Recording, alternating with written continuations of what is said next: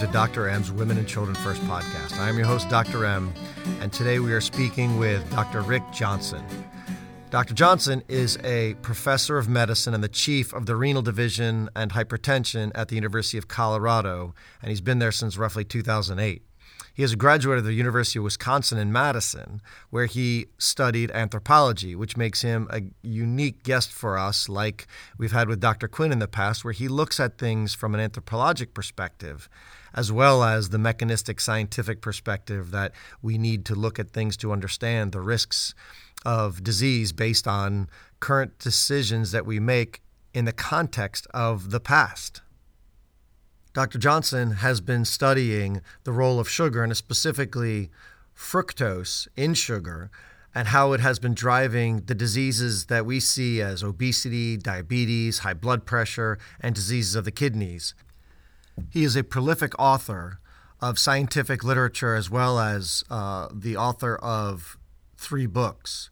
He's written over 700 publications in major medical journals. His three books to date are The Sugar Fix, The Fat Switch, and now the one called Nature Wants Us to Be Fat, which is due to be released on February 8th of 2022. I had the pleasure of reading a pre-publication copy of the current book Nature Wants Us to Be Fat, and it is incredible. All I can tell you is it's going to be on my most gifted book list this year. He absolutely does a marvelous job in looking back through time from the anthropologic perspective as to why humans are developing disease based on modern choices. Why did we go down the pathway of learning to store fat based on foods that we consume or based on dehydration or based on salt exposure? I mean, all of these things that his research lab has figured out is concisely laid out in this 200 page book for all to understand the mechanisms behind now why our choices are driving us in the wrong direction as a society and as individuals. And I highly, highly, highly encourage everybody to purchase this book as soon as it comes out. Dr. Johnson had a hard stop at one hour, so the podcast didn't get into some of the places that I would have loved to have gone, but we got into a ton of the material. I'm hoping to get him back on the show in the next few months to go deeper into some more research that he has in pre publication regarding preeclampsia and risk of disease based on the ingestion of fructose and other metabolic uh, consequences of our behavior, specifically around the pregnancy state. But for what it's worth, this podcast interview was phenomenal for me. I hope you enjoyed as much as I did. Dr. Johnson is a stimulating researcher and a great speaker. So it's a very pleasurable conversation to have, and I hope you enjoy listening to him. So here we go.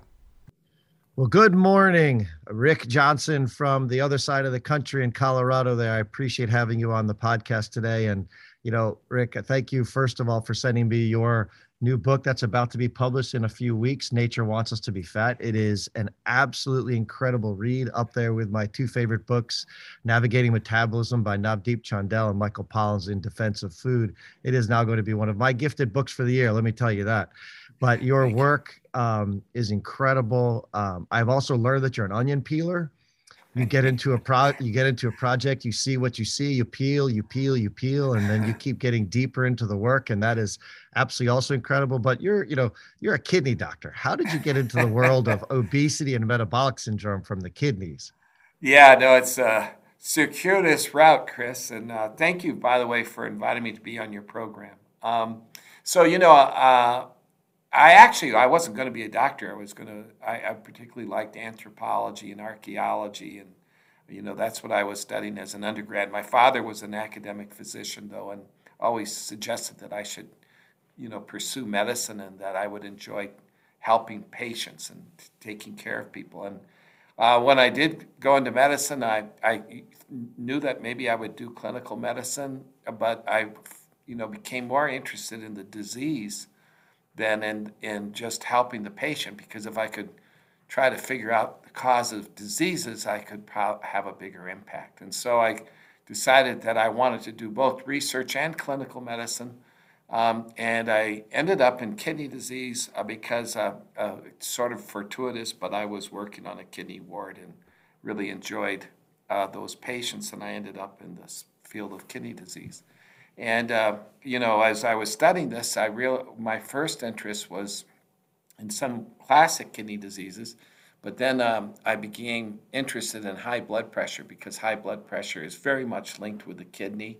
There's a thought that in high blood pressure there's a problem with salt excretion by the kidney, and trying to understand why the kidney would have trouble excreting salt was a big question to me. And uh, we began to realize that you know everyone was kind of looking at at uh, things you know like uh, angiotensin and hormones and and and uh, vasoactive substances, substances that could cause blood vessel constriction as causing high blood pressure, but people really weren't looking at the kidney itself, and I realized that low grade damage to the kidney might be a mechanism for uh, causing an impairment in salt. And so we started creating these models of kidney disease with, where we could, and we found that when we did these models, we could, animal models, we could uh, recreate high blood pressure and with all the features of high blood pressure. And, and it turned out that there was a substance, uric acid, that people had linked with high blood pressure. And when we raised uric acid in animals, they developed high blood pressure.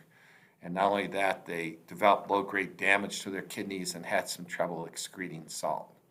So then we go, oh my God, could we have stumbled on a mechanism for high blood pressure that could be very important? And uric acid turns out to be very, very commonly elevated in people with hypertension.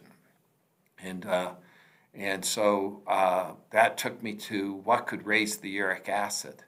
And, uh, and when we started looking at it, you know, everybody, uric acid is the substance, you know, that everybody has in their blood. And, and it's, you know, kind of a breakdown product for DNA um, and energy, ATP. It's a, it's a substance that's associated with gout um, and is thought to be the cause of gout. But everybody has uric acid in their blood, and some people have higher levels. And it seemed like the ones with the higher levels were more at risk for developing high blood pressure. And so we, we were saying, well, you know, what dries up uric acid? And, and, you know, the classic teaching is it's, you know, purines, which are kind of breakdown products of DNA as well, and uh, nitrogen containing substances uh, and and they're in foods like uh, like they're in beer and and they're in some meats and gravies and things like that. And so people usually think of that as the cause of raising the uric acid, but there's another main cause, and that's sugar. And um, when we started looking at sugar, we realized that it that sugar intake was going up in parallel with the rise in uric acid over the last century, and in rise in, and in parallel with the rise in blood pressure. And there was a very strong correlation. So we go, oh my gosh, you know, let's study sugar. And so we started studying sugar, and, and that took me into the world of metabolic syndrome and obesity. And, and as we started studying this, we began to realize that we had found some important uh, clues to what causes obesity. And that, you know, over the last 20 years, I've been working on that. And uh, the book kind of summarizes some of our discoveries along the way, and there, there were quite a few. So let's start there, because you, you know in the book, and, and what, one of the things I loved about it was the framework of how you laid it out with the evolutionary perspective as to the why. Before we get into the complex science of the how is actually happening mechanistically, and then to the solution of the the the, the dietary changes you can do. So go back all the way to proconsul. Let's start there. The, the the the, apes migrating and changes in in mutations of genetics. Yeah. Okay. So you know, so the, we probably should just begin by saying, you know, our work started showing that uric acid was really important in uh, high blood pressure, as I mentioned, and we actually did a study in children and found that 90% of adolescents with high blood pressure um, from you know what we call primary hypertension or the main cause of high blood pressure. 90% of them had high uric acids. And when we lowered the uric acid, we could lower blood pressure. Published that in JAMA. It was kind of a big discovery. And it kind of opened up the idea that uric acid could be very important in blood pressure. And when we were studying it in sugar, Uh, and we found that the, the sugar that was really responsible, the component of sugar that seemed to be driving it was fructose. And table sugar consists of uh, a molecule of fructose and a molecule of glucose bound together. And when you eat table sugar, they separate and you, you absorb glucose, which is the main carbohydrate in our blood. And we also absorb fructose. And that fructose, when it's metabolized, generates uric acid. And what we found is that if we gave fructose to animals and fructose is given to humans, there's an immediate rise in blood pressure and it's related to a rise in uric acid. And in fact, if you block uric acid, you can block the blood pressure rise in humans to, uh, to sugar and to fructose. So, so we, we really know that uric acid is generated by sugar and by fructose in particular. And fructose uh, is, a, uh, is present in fruit, which we think of as healthy. And certainly, if you eat natural fruits, they contain lots of substances that are really good for health. But if you eat a huge amount of, of fructose, uh, you know, like in table sugar, where you get a concentrated amount, or if you eat large amounts of fruit, you can get enough fructose to raise blood pressure and, and to uh, really raise uric acid and activate this whole process. And we, we also found that the uric acid was involved also in the in the uh, development of obesity and uh, and so that it was important in fat production and also in insulin resistance. So this this fructose uric acid pathway looked like it was really important in the process of metabolic syndrome. And so the question was, you know, um, you know, you know, what, what's driving this process?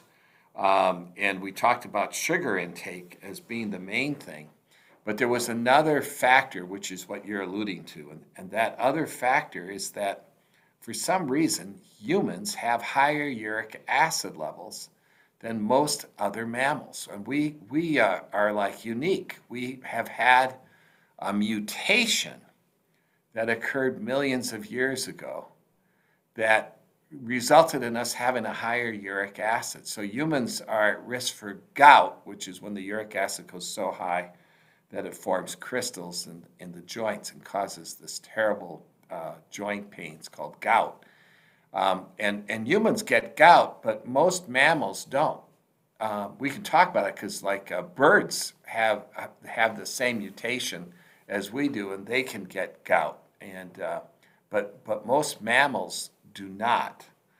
So uh, the quiet, you know, so I was thinking about this, and I go, now why, why in the world would humans have a high uric acid if it causes gout and if it's involved in high blood pressure and obesity and you know why why would we have a high uric acid to begin with?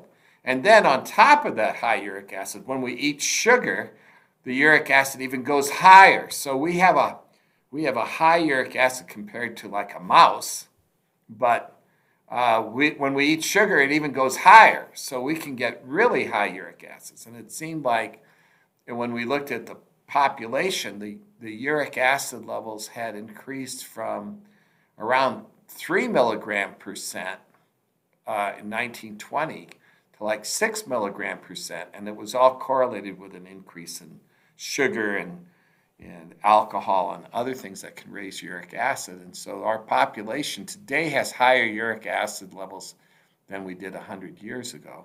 But even the, the levels 100 years ago are higher than what you see in most mammals. So we actually went to the San Diego Zoo and we try to understand, you know, the uric acid levels in most mammals is around one. And even in, uh, you know, like monkeys, it's like the uric acid level is like around one. But when you measure the uric acid in in humans and apes, it's much higher. And so the mutation involved both was a common ancestor to the apes and to humans. And so they somewhere way back when that ancestor got a mutation uh, in uric acid metabolism that led to a higher uric acid that um, you know that mutation had been identified. So normally, when our uric acid is removed uh, from uh, by by an enzyme. So in most animals, they have this enzyme in their liver that if you make too much uric acid, it chews it up, and then you just uh, you pass the products of the uric acid into the urine, and and everything's fine. But in humans, there was a mutation that knocked out that enzyme, so we can't chew up uric acid very well. And so what we do is we have to excrete it through the through the kidneys and the gut. And so as, and and the gut and the kidneys aren't so effective at it. So the uric acid levels tend to be higher. So a normal uric acid, I said, is like one in most mammals, but in an animal that doesn't have this enzyme, uh, they have uric acid levels of around three. So when we went to the zoo and measured like the uric acid in a gorilla, it was around three. And uh, and um, and and then we also I did a I, I measured uric acid in people living in in uh, you know uh, like the jungles of uh, Venezuela where they were eating native diets. There's a group there called the Yanomamo Indians, and they you know they're eating some fruit and they're eating game and uh, they they have a uric acid around three as well. So, but in the in the Western civilization, where there's sugar and a lot of beer and other things that can raise uric acid, the, the uric acid levels are much higher. So instead of being around three, which is like what's also with the gorilla, um, it, they're like five, six, seven, eight, and, it, and, it, and some people have uric acids of 10 or higher. And the people who have uric acids of over over five and a half or over six, they have a markedly increased risk of high blood pressure. And the higher the uric acid, the higher the risk. So, so it didn't, you know, when I, Chris, when we were looking at this, we said, okay, you know, you, having a high uric acid doesn't seem to be such a good thing. You know, it, it's associated with obesity and diabetes and kidney disease and fatty liver and um, uh, high blood pressure uh, and gout. Uh, you know, I don't think we want to have a high uric acid. So why would this mutation occur? Right. We know nature doesn't make mistakes in genetics. So exactly. So yeah, exactly. Take not, the onion not very often. Right. exactly. So, you know, so I got curious and, you know, my anthropology background, I was very interested. Started reading about it and I found out that not only was there a mutation in, in the, our ancestors, and it was an ancestor of us and the great apes. But there was the ancestor of the lesser apes, also had a mutation, and it was at the same time. It was like within a, you know, one, one mutation occurred 15 million years ago, and another one occurred 12 million years ago, about. So there was something funny going on back then. So, uh, you know, Google is a wonderful tool, and uh, and I recommend it. I love Google, and I love Google Scholar, and I began by just reading. I read everything I could about what was going on back then, and especially as it related to our ancestors. And what I uh, found was that it was uh, it was a period of time called the Miocene. you know, it was an epoch called the Miocene, and and it was famous uh, for our ancestors because it was in the Miocene that the first uh, kind of prehistoric ape occurred. And as you said, that his name was Proconsul, and uh, it was named Proconsul after a chimpanzee named Consul that was uh, in vaudeville in the 1890s in, in Paris, and that ape could, or that chimpanzee could ride a bicycle, wear a suit, smoke cigars and, uh, and was quite a character. And whoever found the, fir- the very first skeleton decided to call it proconsul because it was before consul. But it was, uh, it was the first ape. And what, what the big difference is, you know, apes have big heads, they're tailless, and they're much bigger animals. And they're probably, you know, they're smarter than the average primate. And these early apes lived in Africa, and they lived in East Africa in the tropical rainforest there, and they lived in the in the trees, and they 90% of their food was fruit. I mean, they ate some other things, but fruit was by far their main staple. Um, and um, and they ate fruit all year round because they were in tropical rainforest where fruit was available all year round, and it was like a I've been told it was like the Garden of Eden uh, because it was just the perfect place to be, uh, and these animals uh, rapidly evolved, and you know by 18 million years ago there were like 10 or 20 species of ape down there I mean, today there's only five species of ape. And so this was really a, a very good time for them. And then, um, so a friend of mine said a cold wind blew through the jungle because, uh, and global cooling began. So the opposite of what's going on now. We had global cooling, and um, the, Arc, the Arctic and the poles started to accumulate ice and the sea levels fell. Instead of sea levels rising, sea levels fell, and Africa, which had been separated from Europe, suddenly there were land bridges, and these uh, many, many animals could migrate into Europe, and, and the, among them were these prehistoric apes. And so initially, when they got to Europe, there, there was still uh, fruit was available all year round there too, and they didn't have to change their habits. They could just stay in the trees um, and do what their thing. But as it got cooler and cooler, um, you know, they started to uh, lose their habitat in Europe, where it was farther north. It was it got cooler than in Africa. And so as that happened, the, um, the, the, fruit trees started to become more sparse. Uh, there was a change in forest to more like of a deciduous types trees. There was the beginning of some open uh, grasslands and savannas. And these animals could no longer just live in the trees, and they had to come down and start foraging for other foods and in, like um, tubers and roots, and they had to eat other things. So it was a you know it was it was tough on them because they they weren't really knew how to do that. They weren't geared up to do that. And they, there was a lot of uh, genetic changes that occurred during that time in a very short time, where their teeth had to get stronger. They, they began to knuckle walk, and they, uh, there was a lot of changes in their skeleton and so forth. And it was a period of time, what we call of rapid evolution. And you can show that there was a rapid evolution then. And that was when that mutation occurred. And so when, when I was reading about that, I thought to myself, you know, I need to. T- One of the rules, Chris, is when you move into an area that you're not an expert in, you got to find an expert, and then yeah. you work with that expert, uh, and then you, you bring in what you know, your new knowledge from where you come from, but you you uh, make sure that you're grounded with working with an expert in the field, and um, and so there's a was a famous. Uh, anthropologist named Peter Andrews. He's uh, he is a famous anthropologist. He's at the Museum of Natural History in London, and I reached out to him and he said, "Hey," I, I said, "You know, I got this idea, and, and I, you know, by emails we sort of got an idea that you know that maybe you know that maybe the uricase mutation could have had a benefit for these animals in, in Europe." And so I actually I flew over to meet with him It was so important to me.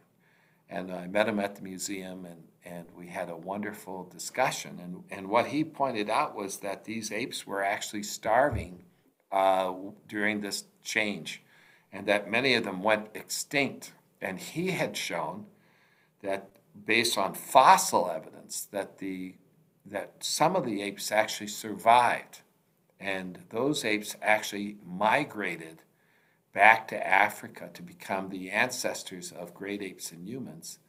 And another group migrated to Southeast Asia to become these orangutans that lived there. And they shared the mutation that uh, in uric acid was shared by both groups, so that it had to come from a common ancestor. And because they it came from Europe back to Africa and to South into Southeast Asia, it made it seem likely that it that it was a European ape, and that's what he had shown in a, in some papers in Nature and so forth, where um, that these that that's where our ancestors came from. So even though we originally came from Africa, there we, we had a sojourn or whatever you want to say, a little trip to Europe and back. Yeah. And so, uh, so, so then the question was, well, could the mutation have increased the uric acid response? And since we know that uric acid is involved in how fructose causes um, obesity, is it possible that when these uh, when they were having less and less fruit, that the mutation could have led to a stronger uric acid response to the same amount of fruit? So if you had very little fruit, you could now make the uric acid response stronger, and could that translate into more fat? Because our work suggested that the uric acid response was directly related to the fat. So what we did is the first thing is we did is we took animal like laboratory animals and we gave them inhibitors that blocked this enzyme because they carried the enzyme to metabolize uric acid. And we gave them the an inhibitor so that their uric acid levels were higher. And when we gave them sugar, they got a very dramatic rise in uric acid, bigger than uh, the, the normal animal did, and they show they were much more sensitive to the effects of fructose. So if we gave them fructose, they got much more fat in their liver for the same dose of fructose. They got more um, increase in their triglycerides, worse insulin resistance, and so forth. So it looked like the mutation made them more sensitive to sugar. And then I was very lucky to meet up with a guy who uh, was uh, the person who resurrected the first extinct uh, gene. So he was kind of like the where Jurassic Park, uh, you know, the movie. Yeah. this is the guy that actually did it did it first, and he did it way back in the nineteen uh, late '80s. He was the very first one to resurrect an extinct gene, and he's a he's a wonderful man. His name's Steven Benner, and and he had some people that he had trained and. Uh, and they'd gone on to become great scientists too. And, and one of them Eric Gaucher uh, agreed to resurrect the extinct gene for us. And so he, he was able to do that. and then when we, we did that, we, we could show in, in kind of a cell culture system that those, that, that, uh, that old gene, uh, you know, allowed animal, or animals to make fat from sugar, but if we mutated that gene, then the sugar, the fat response was much greater. So it sort of proved that this is what happened. So the net answer to this long answer to your question, Chris, is that um, you know there was a mutation that occurred in our past that made us much more sensitive to sugar, right. and um, and and so that is in the background. We we are sensitive to sugar, and and people have you know what the sugar industry, for example, has said, oh, you know, you have to give so much sugar to make an animal super obese. Um, it's it's not relevant to us, but the truth is that we are a lot more sensitive to sugar than uh, most mammals, and that is because of this mutation. Right. And um, and so the mutation wasn't enough to make us obese. It just raised our uric acid enough to help us survive.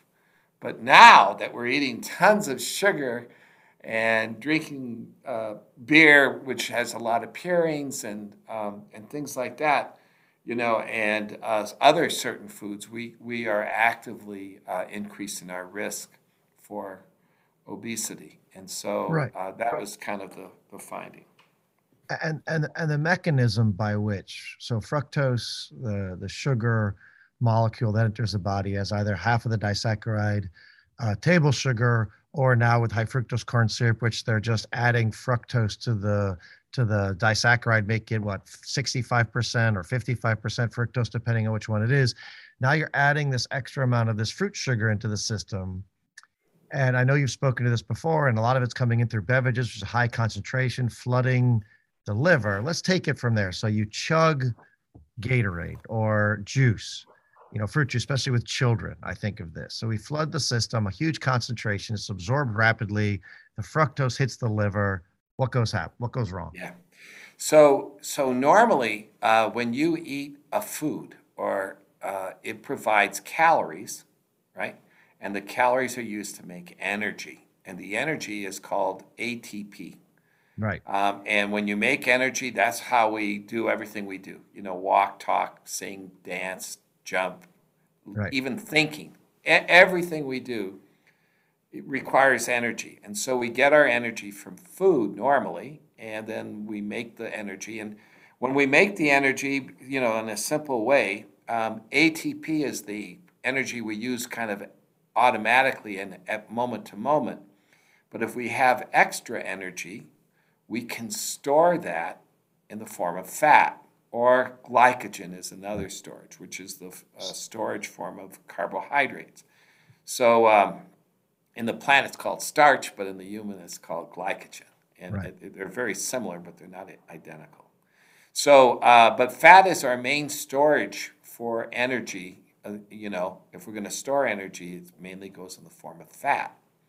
All right, so uh, when you eat fructose, it's different from other nutrients because um, it, it, it, you know, one of the problems with all, well, one of the problems with all foods is that it requires some energy to make energy.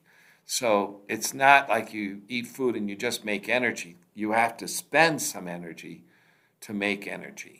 And so you you're saying to you burn burn a little bit of that ATP in the Yes. making more ATP. Right, and so you do exactly. So you, you there's some energy with digestion. There's some energy with absorption. There's some energy with metabolism, and so there's a little bit of cost. Right. And most uh, nutrients, that you know, that there's a balance. There's a system to keep the energy levels from falling before you you know. So that so while if you if you're spending a lot of energy to make energy, it, there's systems to kind of prevent the energy levels from falling. Right. And uh, but uh, with fructose, the enzymes act work so fast that they can cause a transient fall in energy, and that and especially uh, uh, with the higher the concentration of fructose. So if you drink a soft drink and you get a big bolus of this fructose, you get a big fall in the ATP levels associated with the acute metabolism or the breaking down of fructose that just there's a drop. Now normally when it, when energy drops, if it does drop, it rapidly corrects. And, Right. and that rapid correction is because we can make energy and all this. But with fructose, it's a little tricky because what happens is when the energy falls, there's also a fall in phosphates, and that, that triggers uh, an, a reaction where um, a break. So ATP gets converted to ADP and AMP, and then it gets remade it back to ATP. But when the when the ADP and AMP start to accumulate before they can be made back to ATP, uh, fructose activates an enzyme that's like a sweeper and it removes the AMP to make uric acid. The AMP is taken away to make uric acid. And so when the uric acid is being made, it's a direct reflection that AMP is being removed, and the AMP can, it can't be made back to ATP because now it's going to uric acid, and that's like a end product that has to be removed. So every time you have a uric acid formed, you're actually kind of removing the ability to replenish that molecule to ATP. Then the uric acid does its own trick, which is to uh, affect the, the mitochondria. And the mitochondria are the energy factories. So the, normally the energy factories, they, these pour out the ATP. But the uric acid tends to cause stress, what we call oxidative stress, to these energy factories that suppresses some of the energy production. So now you, you're also suppressing the energy production, and there's a rescue enzyme called AMP kinase that normally helps. Re- in this setting, it would normally bring back the ATP, but it gets inhibited a little bit by uric acid too. And so as a result, the whole system resets. So what happens with when you eat sugar or fructose, you get this rapid burn. and, and temperature goes up a tiny bit, it's a rapid burn, and then there's a, the energy level in the cell falls by like 10, 20%. And normally we keep our energy level really stable. Yeah. So when that energy level drops, the body, the, the, intra, the cells in the body view that sort of like a starvation signal. It's like, oh, oh, energy levels are falling. This is an alarm. Turn on the fire alarm. You know, turn on the, you know, it's like a mayday uh, signal, and it's and it tells the organism that there could be a problem. And so uh, what happens is that seems to activate processes to hold on to fat, to make fat, and to hold on to it, to, mo- to make glycogen. You know, in other words, we, we got to go into a, we're in danger. Let's start storing energy. Let's go out and, and it stimulates hunger and it stimulates thirst. And the animal will actually start foraging for food and, and, um, and it, it induces insulin resistance. And insulin resistance is a, um, you know, we think of it as being bad because it's like a forerunner of diabetes, but in a survival state, it's actually good because what it does is it makes the skeletal muscle uh, take up less glucose because uh, when the, the skeletal muscle uses insulin to help take up glucose into the muscle. And if you get insulin resistant, then the, the skeletal muscle is resistant to the effects of insulin. And so glucose doesn't get into the muscle, which you think would be bad, but it reduces the the use of energy by the muscle. Uh, and at the same time, the glucose levels then stay, stay higher in the blood. And the brain, most of the brain doesn't require insulin. And so it can use that glucose as a fuel. So, in a way, insulin resistance is a way to kind of shunt uh, the fuel from glucose to preferentially preferentially to the brain. And, and, and you know, if you're starving, uh, and you, you know you want to have enough fuel to the brain because if you can't think and you can't avoid enemies and and find food, you're you're in trouble. You're in trouble. Yeah, you're you're extinct. yeah, you're extinct. So so fructose turns out to be a a, a nutrient that animals like to try to um, to prepare for when there's not much food around. So um, so it's that's why when fruit ripens in the fall, the birds will eat a lot of fruit to uh, to g- gain fat stores so they can migrate. that's why uh, bears, you know, when they're hibernating, um, before they hibernate, they'll they'll like dramatically increase their their intake of fruit, and they're not eating one or two fruits a day like you and I are. They're yeah. eating. I mean, a bear can eat thousands of grapes, and when it yeah. does um, you know, all, all at, at, one big setting, you know, sitting, and it will, uh, and and you know, so that can help it uh, store fat. So what I'm hearing you saying then, so evolution gave us this beautiful trick where we take a molecule of fructose, which is in this fruit sugar, and allows us to then store it as fat cause insulin resistance in the muscle level, which puts glucose into the bloodstream. So therefore, we have extra um, energy for our brain for activity and thinking. It causes us to start foraging to find more food. It really turns on all these regulatory systems to keep us alive, right? right? And then so we're sitting there in this in this survival state. I know you call it the survival switch. And so you gave an example in the book, which I thought was incredible, where you have the hummingbird and the hummingbird is sitting there sucking on sugar all day long.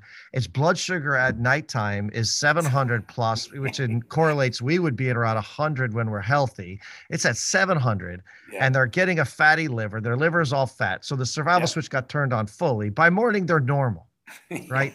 And, and, so for me, what makes the most sense of all of your work is that this mutation was beautiful because it allowed us to adapt to times of food scarcity. And the only reason it's become detrimental to us now is because we're living in a time of food overload and specifically yeah. too much fructose is what I'm hearing. And then this, the mechanisms are fascinating with the drop in energy, no, the no regulation, and it's not regulated because the system wants you to store all this fat, right? And so yeah I find this stuff to be just so so so amazing. then yeah, so this was uh, so when when we got this far, we started realizing that you know fructose was the culprit. But then um, we had this big insights when you know it, from interviews and so forth and talking to people um, that it seemed like there were other ways you could get fat without eating sugar, and um, this was really kind of uh, a big question. You know, how could this happen? Is there another mechanism? Because, for example, people, uh, you know, like I, I was interviewed by Jimmy Moore, and Jimmy is a person who's a big low carb fan, and he said, you know, I tried to just cut out sugar, uh, and uh, but it wasn't enough. I had to cut all carbs, and so the question was, you know, why why is that? And certainly some animals hibernate that don't eat sugar, but they're able to store fat, and so it seemed like we must, you know, uh, there must be another mechanism, and the big breakthrough was the realization that it, the body can also make fructose. This was yeah. a real breakthrough in thinking. We knew, you know, I knew that um, that the body can make fructose, and it it has it's reported to happen in diabetics. So people with diabetes uh, can can have uh, can produce a lot of fructose, and the reason is because there's a there's an enzyme that can convert glucose to fructose. And that enzyme, we call it the polyol pathway, but that enzyme uh, gets activated when glucose levels are high. So, uh, in a diabetic who has high glucose, they they can make fructose. And, and so we were wondering about the, you know, why is it that carbs can do it? And uh, I was talking to my friend Miguel Lanaspa, who was working, he joined my lab. And Miguel had studied this polyol pathway, and he said, you know, maybe, maybe when you eat carbs, even though the glucose levels just go up transiently in the blood with, with some carbs, maybe that's enough. Or maybe in the liver, which is kind of the first, the blood, when you eat food, the blood first go, carrying the nutrients first goes to the liver and then it goes to the circulation.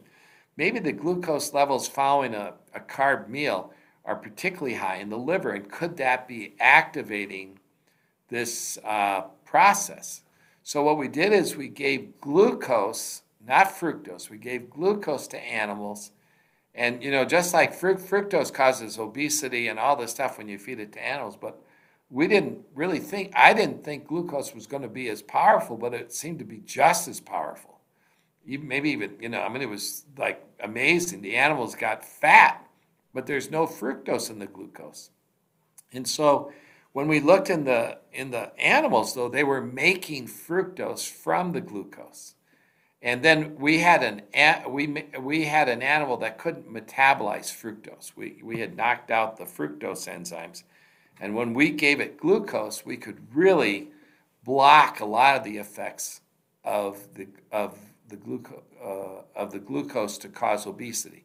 In other words, the glucose was causing obesity and insulin resistance through its ability to make fructose. Right. And so that was kind of a big discovery because it suggested that the main mechanism by which carbs cause obesity is not so much the glucose insulin pathway that everyone talks about, but rather that glucose was being converted to fructose in the body, still by high glucose. And so it still meant that high glycemic carbs were worse because if you eat bread or rice or potatoes, you tend to raise the glucose levels in the blood and the liver, and that's what triggers this conversion to fructose. So that was kind of a big, big discovery. And so we realized that uh, unfortunately, Chris, it isn't going to be so easy as just cutting back sugar. That high glycemic carbs also can do this. And then, then you know, we discovered another big pathway that whereby you could um, make fructose, and that was from salty foods. And um, salt, all when the salt concentration goes up in your blood, you become thirsty. So if you eat a salty meal, you know, you often will get thirsty and then drink water.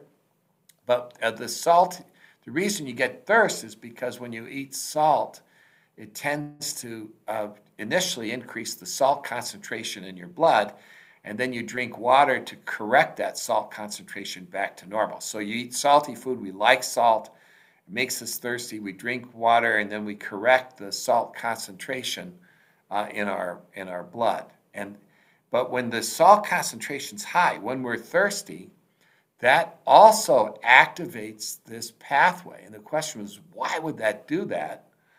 And the big discovery was that, you know, actually, fat is also a source of water. And when you break down fat, when fat is metabolized, it actually generates water. So there's no water in fat. But when you break down fat, you produce calories as well as water. So dehydration, mild dehydration, like from, and you create that by eating salt, it actually stimulates the production of fructose because the body says, oh my God, we need to get, we need to hold on to water. And fructose stimulates thirst, but fructose also stimulates fat, and fat is another source of water. So this, uh, so the animal's trying to survive by making sugar or fructose to increase fat as a way to survive, not for the calories, but for the water. And when we realized that salt could activate this pathway, we started looking in the literature and we saw that there was actually papers and saying that people who are on a high salt diet tend tend to be obese. And, and then I started talking to my friends that that you know measure salt a lot, and they go, "Oh yeah, you know everyone knows the that people who are overweight or obese tend to have much higher salt salt content in their diet. It's just known." I said, "Really?" is it that well known? I, you know, everyone talks about salt as being important in blood pressure, but what a, you know, obesity, really? And so we started uh, looking at it. We actually did a study with a, a Japanese investigator named Masa. And Masa, we started looking at salt intake, like in the Japanese population, and we found that it predicted, uh, you know, obesity and fatty liver and diabetes. Uh, it did. And then when we gave salty food to animals, they, they initially didn't gain weight at all. They were like normal animals. In fact, you know, the, initially it, it, there was nothing going on. But then after a few months, suddenly they became really fat and obese, you know, and uh, insulin resistant, fatty liver. And so uh, it, it, it, just takes a lot longer. So if you eat sugar, you know, the effects, and carbs, the effects are pretty quick. But if you eat salty foods, it's a slower process.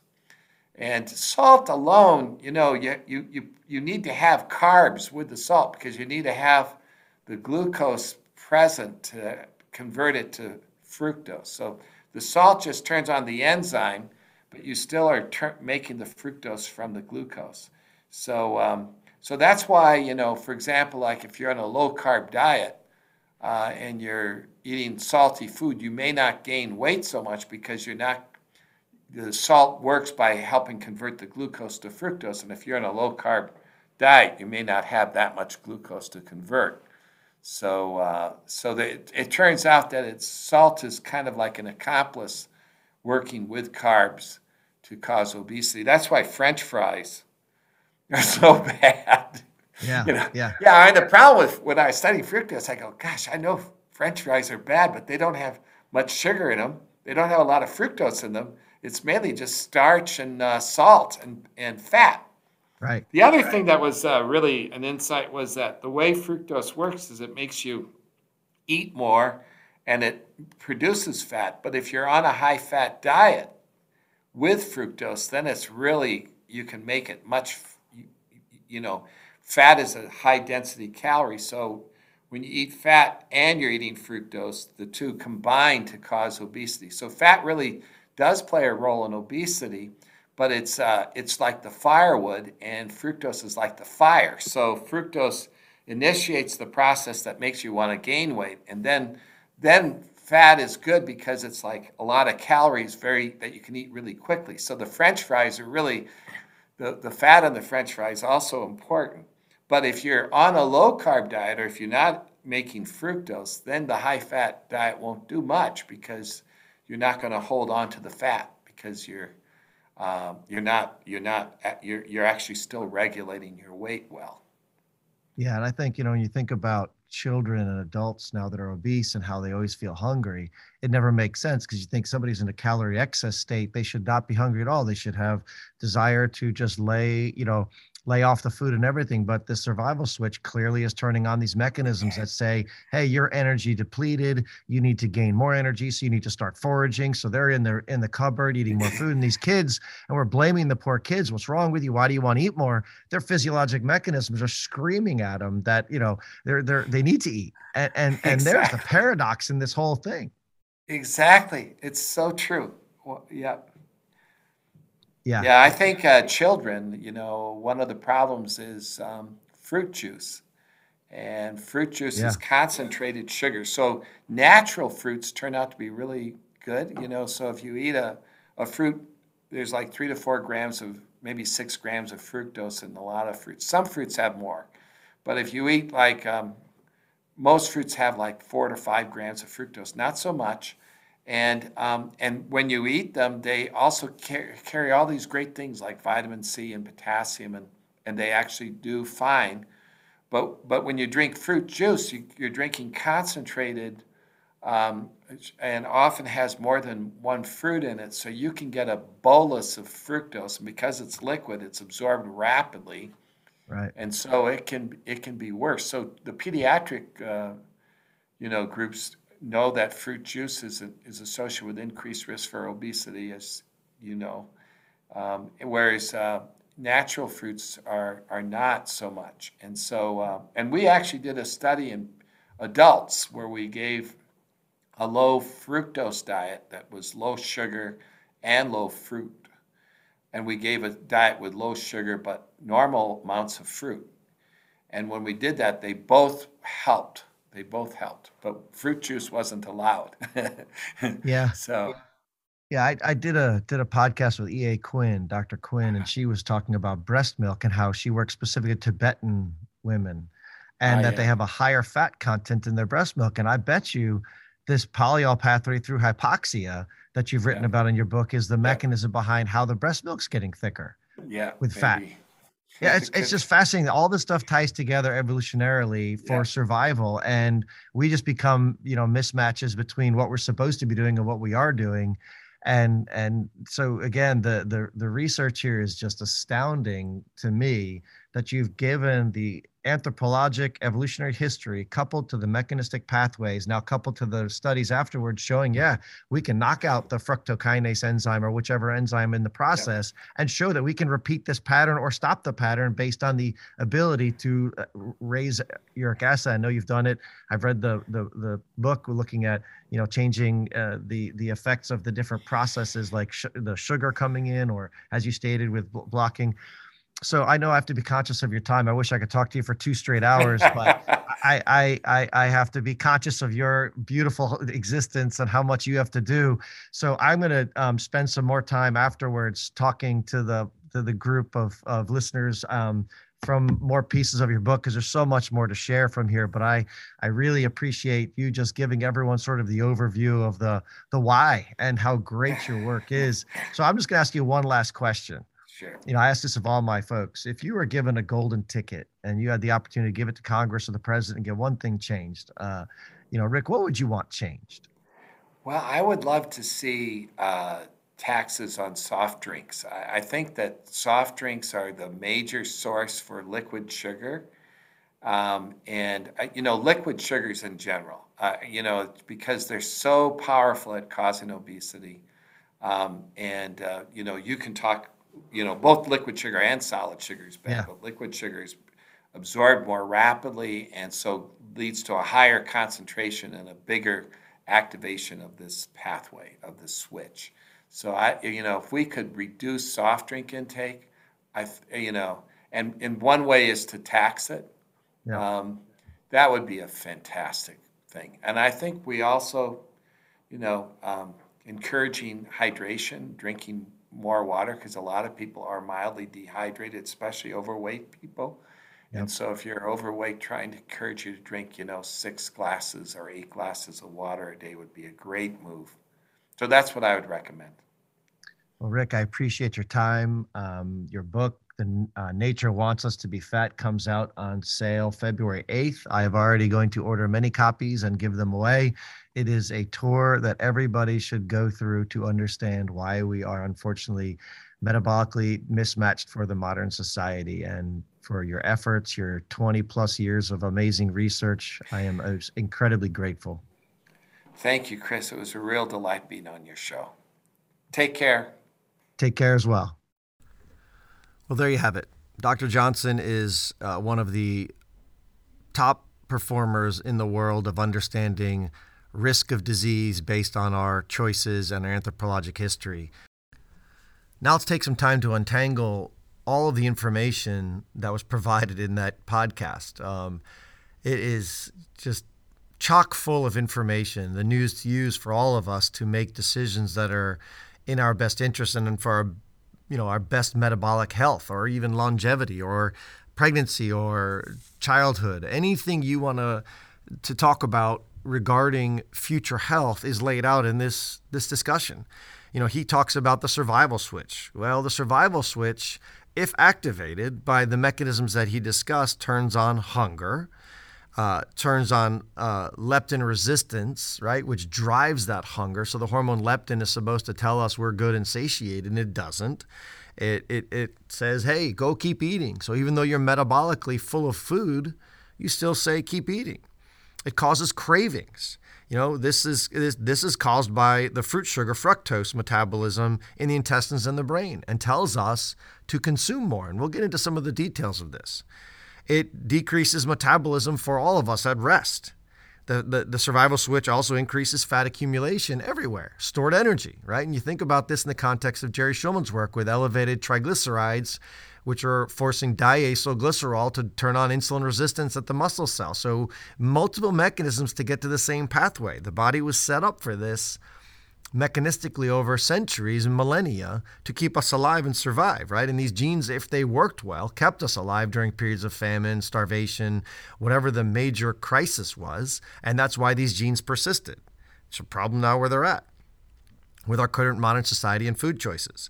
You know, there's there's increased uh, liver glycogen, so we actually store more energy in our livers, which is you know again potentially problematic in overload states. We increase our, our thirst uh, also, right? And so the, the, the glycogen that is a storage form of sugar takes water from the blood in its production, which makes us thirsty, right? So, okay, we may drink more. And if we choose to drink more sugar beverages, again, compounding the problem, it increases blood pressure, right? This is driven by, as he stated, uric acid. These are problems in the overload state. We hold salt in our kidneys, right? The kidneys are supposed to be filtering out excess salt as needed. Well, it turns out we have some salt retention in the survival switch, which again is mechanistically beneficial in in troubled times, but not great in the overload situation. So the survival switch within humans exists for primarily that reason, to survive. And it is only our choices that break, make us mismatched from the survival switch. The choices of overconsumption of fructose, overconsumption of salt, becoming dehydrated, or any of the other mechanisms like eating too many refined carbohydrates will stimulate this survival switch. And it no longer is a beneficial event for us because we don't have these periods of time where we don't have access to calories. You know, for, for thousands of years, humans went through these periods of, of boom and bust cycles with food exposure or food uh, availability and and so these genes were very protective and very useful for humans. Now we don't have those periods of boom or bust anymore when it comes to caloric availability. And so now these genes are all set up to be net negatives for human survival, adaptability, and and just longevity in general.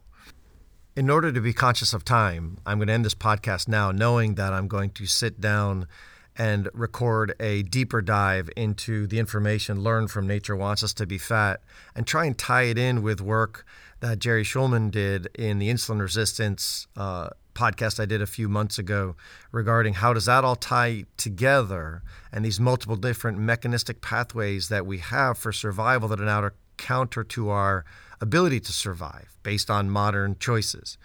So with that being said, that's the end of this podcast. Thank you for taking the time and listening. I hope you enjoyed Dr. Johnson as much as I did. He is absolutely fantastic as a human as well as a researcher, and I'm really grateful that he spent the hour with me. So, with that, I hope you all have a great day, and as always, hug those kids. Now for the disclaimer. The information provided in this newsletter is for educational and informational purposes only. It is not a substitute for advice and treatment provided by your physician or other healthcare professional and is not to be used to diagnose or treat a health issue and does not constitute the formation of a provider patient relationship. Have a great day.